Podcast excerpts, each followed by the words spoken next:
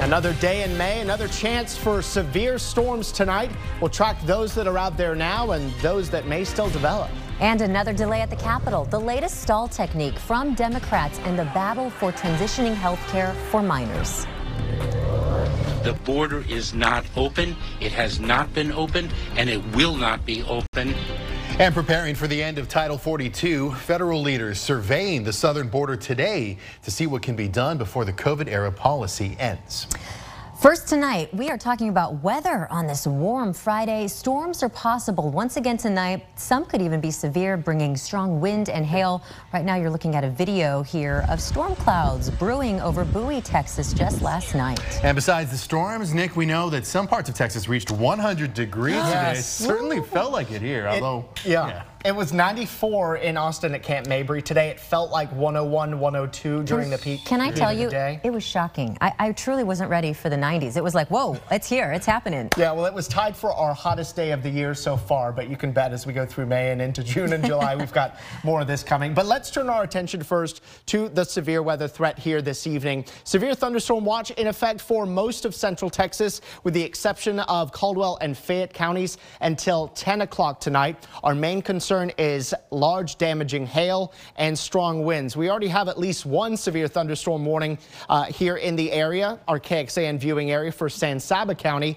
including the city of San Saba until 530. This storm is about to move into Lampasas County and a new severe thunderstorm warning may be needed for that county too. We've got two hail cores with this storm. The larger one up to potentially two inch diameter hail is slowly working its way toward the city of San Saba. So now is the time to get the cars in the garage or under a carport to protect them before the storm gets to you. The heat is the other story. Most of us are in the 90s, triple digits right now in Llano. It's going to be a hot night for all of us, even if not all of us get storms. Rain chances at about 30% through about 9 or 10 tonight, but then they drop off here at 11. Coming up in first warning weather, we'll keep tracking the storm chances through the weekend, show you the continuing humidity, and also even wetter weather potentially for next week. All right, Nick, thank you very much. We have some breaking news out of the Houston area. Two people are injured after an explosion caused a massive fire at the Shell refinery plant in Deer Park. Now you can see thick black clouds of smoke. Look at the flames there. Now, all of the employees were evacuated, and right now it is unclear what caused that explosion. Today, a Cedar Park police officer has been arrested following an allegation of sexual assault. Texas Rangers arrested Officer Kiko Moten today after the alleged victim came forward yesterday. The Cedar Park Police Department is supporting the ongoing Texas Rangers investigation. Sexual assault is a second degree felony. Well, today the Texas legislature once again took up a bill to ban gender transitioning health care for minors. And once again, a procedural move by Democrats stopped the bill from reaching a vote. This is one of the most heated controversies in this legislative session. Our Ryan Chandler has been following all the action inside the House today and joins us live tonight with this developing story. Well, Britt Daniel, Texans on all side of this issue here at the Capitol today say that whether they support or oppose the bill, they care about protecting Texas kids. Supporters argue children are too young to consent to such serious care. I spoke to another mother today who argues that that same care saved her trans son's life. Here's her story and a look at the latest in that debate today. He's the kind of person that from age five, when he walked into the room, teachers would say, Your child's smile lights up the entire room. For Sarah Morales' son, gender transition care was not just life changing, but life saving. He had been self harming and starving himself and doing a number of different destructive things to his body because he felt like he was trying to force himself to be okay. Born female, she says her son's image didn't fit his identity. They made the difficult decision to transition with testosterone. He was thriving again, and this was because he was allowed to move into presenting himself in a way that felt congruent with how he felt in his head. Those steps will likely be illegal for minors like him after this legislative session. Senate Bill 14 would prohibit doctors from providing minors with surgery that adds or removes genitals, puberty blockers, or hormones like testosterone or estrogen. And it would require minors currently transitioning to wean off their current medication. As the politics now has become more important than the science. As a medical doctor, Representative Tom Oliverson says his bill will better protect children. You're taking these kids with a mental health condition and totally normal anatomy and you're destroying that anatomy forever and all time under the theory that it's somehow going to completely resolve their mental health problems. And the reality is, is that that is not true. On the House floor, a series of procedural objections from Democrats stalled the bill. The gallery tense, but tame. As Texans awaited a decision, all say could mean life or death. This news is still unfolding as we speak this evening. That bill got sent back to the Public Health Committee after Democrats had a successful point of order finding a procedural error with, with one part of that bill. They just went into that meeting at 5 o'clock. Since then, the chairman of the calendars committee, Dustin Burrows, he's the one who decides which bills make it to the floor for debate and when. He says SB 14 will be put up back for debate next week. It will not be watered down, it will pass, and it will become law. We'll be following that as it occurs. For now, at the Texas Capitol, I'm Ryan Chandler. Ryan, thank you. The Travis County District Attorney and Attorney General Ken Paxton squared off today about those Capitol protests. In a statement, Paxton called out DA Jose Garza, writing about how the DA dropped charges against someone arrested for assaulting and resisting arrest. Now, Paxton wrote, his indifference to political violence is a threat to public safety. In response, Garza's office said he had nothing to do with it. A magistrate judge rejected the charges and went on to reference Paxton's felony indictment, writing, quote, he should focus on his own legal troubles instead of interfering in the Travis County criminal process. And this comes as Attorney General Paxton is launching an investigation into Dell Children's Medical Center. Now, this is connected to transitioning related care. He wants to uncover whether any procedure procedures were unlawfully performed on minors. Now, in an opinion last year, Paxton wrote that providing transitioning related care is considered child abuse under state law. Care such as puberty blockers, hormone therapy, surgeries, even speech therapy. Uh, we are asking Paxton for clarification on the investigation. Now, in a statement, Dell Med says that it takes seriously any allegations about the care provided to patients. The statement reading in part, quote, our organization prohibits surgery and prescribing hormone therapy for the treatment of gender dysphoria for children. It went on to say it does offer a safe and welcoming place for patients. We have the full statement for you right now on KXAN.com. The situation Uh, at the border is a very serious one, a very challenging one, and a very difficult one. Homeland Security Secretary Alejandro Mayorkas is visiting the southern border in Brownsville today, just days before a pandemic era migrant policy comes to an end. Mayorkas says the purpose of his trip is to review operations and see the administration's planning in action before the termination of Title 42, which is coming up on May 11th. The Biden administration is working to finalize new immigration laws that will deny asylum to many migrants caught crossing the border illegally. Mayorkas says the administration is surging resources to try to help manage expected waves of people requesting asylum, but cautioned that process won't be easy. The smugglers who exploit vulnerable migrants are spreading misinformation. They are spreading false information, lies in a way to lure vulnerable people to the southern border, and those individuals will only be returned. Earlier this week, President Biden ordered 1,500 troops to the border to help secure areas ahead of that policy change.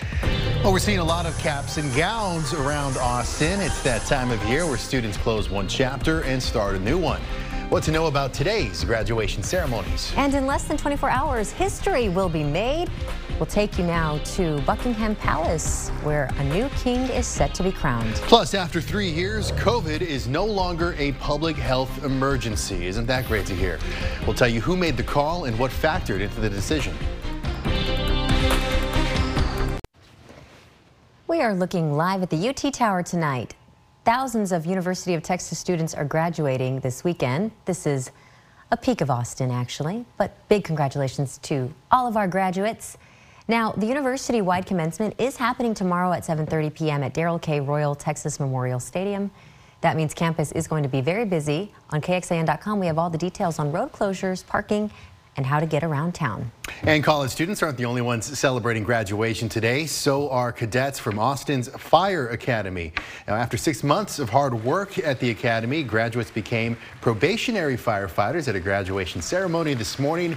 And while some are relieved to be done with all the training, they're not resting on their laurels. In this line of work, we want to never lose sight of, of the training and hopefully we learn something new every day we go to work. And this was the 135th class of cadets to graduate. We're still watching the storms, really just one severe thunderstorm, but it is a strong one with large hail moving through San Saba County now. Severe thunderstorm warning continues until 530. The worst of the hail moving into portions of Chappel now and drifting off to the north and northeast. A new warning may be needed soon for Lampasas County. We'll track an increasing storm chance into your evening in first warning weather. In a city that always has a certain energy, the excitement has been ramping up to a new level in London tonight on the eve of the coronation of King Charles III. Now, it's been seven decades since the last coronation. Queen Elizabeth was crowned in 1952. And right now, hundreds of thousands are pouring into the city, anxious for a chance to get a glimpse of history. Jay Gray reports from Westminster Abbey. The banners are in place with only a few hours left now for rehearsals and final preparations ahead of tomorrow's coronation. It's been around for almost a thousand years, and uh, Britain's ceremony or the United Kingdom ceremony is the um, one of the only coronations left of its kind. He has officially been king since his mother's passing, meeting with faith leaders and heads of state, traveling overseas, taking on controversial issues at home. He's become a monarch quicker than people expected. But in a country so often defined by its history and traditions, the transformation from prince to king isn't complete without a coronation the language of the coronation ceremony from sort of since it was kind of locked down in the 14th century has still articulated that the king or queen somehow changes during that ceremony. The religious service, led by the Archbishop of Canterbury at Westminster Abbey, will follow traditions passed on for nearly a thousand years. They look to the past, but they look to the future at the same time, um, with uh, what how, how this reign and this one will be, inter- be interpreted. The king embracing the rich history of the throne as he formally accepts the task of guiding the monarchy, Britain, and the Commonwealth into the new era of Charles III. Jay Gray, NBC News, London. Now, the ceremony is expected to last about two hours. Then a procession will take the king and the queen and several members of the royal family back to Buckingham Palace, where they are expected to gather on the balcony for the traditional wave to tens of thousands of all the people there who will be gathered outside. Now, you can watch the coronation with us starting bright and early tomorrow morning. Savannah Guthrie and the NBC News team are live from Buckingham Palace for on-the-ground coverage of the coronation. Join us for a front row seat to the historic event starting at 4 a.m. if you're an early bird right here on KXAN. Nice and early. All right. Well, back on this side of the mm-hmm. pond, another big event tomorrow, the first Saturday in May, of course, calls for the Kentucky Derby. And this will be the 149th year of the horse race, and you can watch the 2023 Kentucky Derby tomorrow starting at 11 a.m. right here on KXAN. All righty, it's a day for mint juleps and the hats, and you know, we, know, we so can all pretend. up yeah. on Saturday. Do you wear the crown or do you wear the hat? Yeah. you just have them both and just switch them up. There's them a out. lot to celebrate. No kidding. Uh, hey, we're watching some storms out there now. This is the view from our Whittlesey Landscape Supplies camera in Granite Shoals, watching those towering cumulus and cumulonimbus clouds off in the distance. The severe storm still generally confined to San Saba County, but any minute now wouldn't be surprised if we start seeing a new severe thunderstorm warning for Lampasas County too. Still the worst of it uh, with the darker reds and the more frequent lightning in the southeastern corner of San Saba County where a severe thunderstorm warning continues until 530. National Weather Service warning about considerable damage with this one from hail up to two and a half inches inches in diameter, and that hail core is slowly meandering its way eastward. This is not a particularly fast moving storm. What about the rest of us? Well, there's some indications some of these storms may make somewhat of a right hand turn and try to get into the metro later on this evening. We're also watching these dots, these white dots here. Those are clouds starting to puff up just west of San Antonio. If they continue to rise, they may eventually turn into storms that may also head for the Austin metro. Still, more uh, uncertainty than we would like the day of storms, but we're giving at least a 30 to 40 percent rain chance for wherever you are here in central Texas tonight. Brand new computer model takes some of those storms to the north and actually brings them south into the Austin metro here 7, 8, 9 o'clock tonight. Not all models are hinting at this, but at least two of them are. So be ready for storm chances to go up after about 6, 6.30 or so this evening, even in the metro. If this were to happen, those storms would continue off to the east here by 10 and then wind down completely by midnight. There's still other computer models that keep all those storms north of Austin and generally just skirting parts of our area. We're going to keep watching things for you, of course. We want you weather aware, but I wouldn't cancel plans just yet, uh, given some of the uncertainty involved. Tomorrow morning starts with clouds, then the sun comes out. It's going to be another hot and humid day.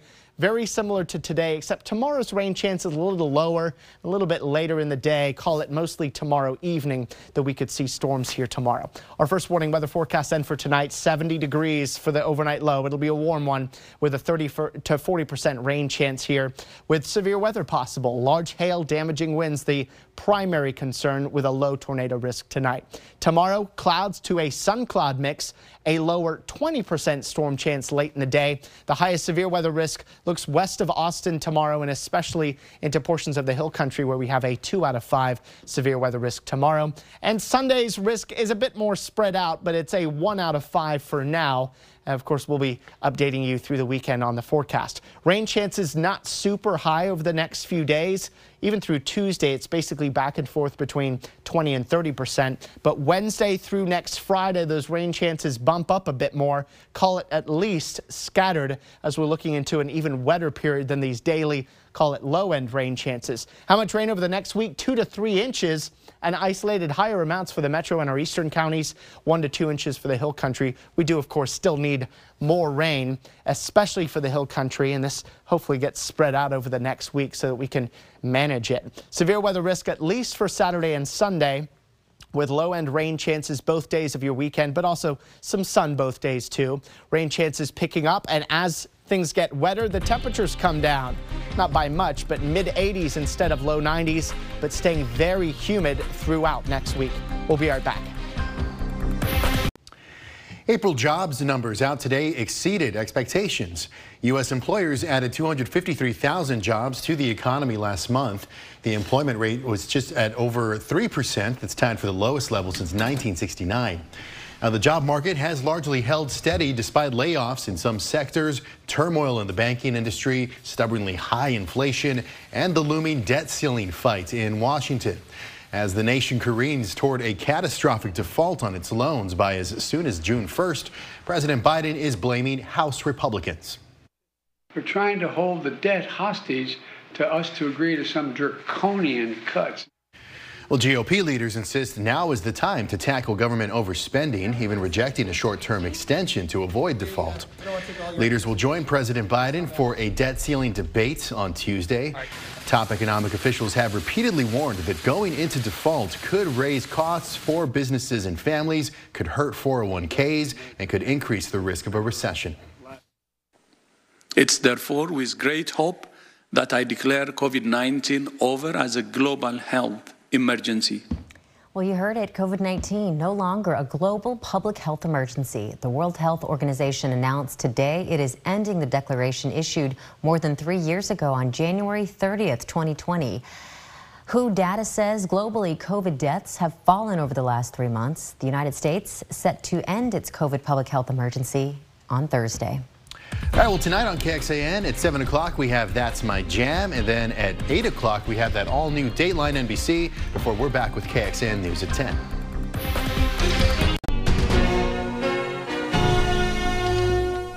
Thanks for listening to KXAN News Nightly. You can also listen to KXAN News Today every morning for more in depth coverage of what matters most to you.